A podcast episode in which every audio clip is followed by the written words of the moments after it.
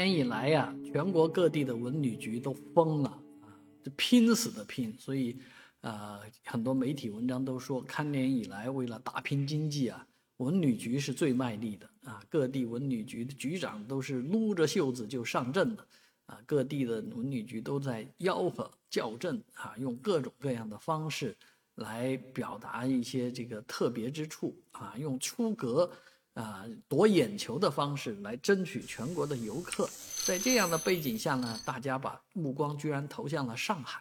啊，很多人说，呃，上海文旅局该听听劝了，啊，上海文旅应该啊，在这样应该那样，其实上海文旅局局长方世忠啊。跟我的名字就差一个字，我们都是方氏辈的啊，氏字辈的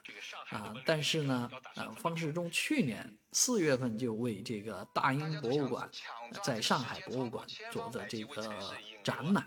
做了一次代言，他自己也在电台访问当中说，啊，这一次呃做得很成功啊，这个代言很成功，而且流量是蛮高的。确实，那个展览我也去看过了，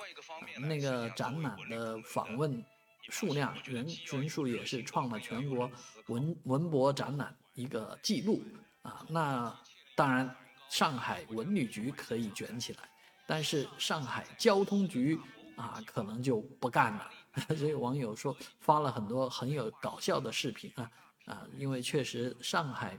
这个交通可能要承担全国乌泱泱的人涌入，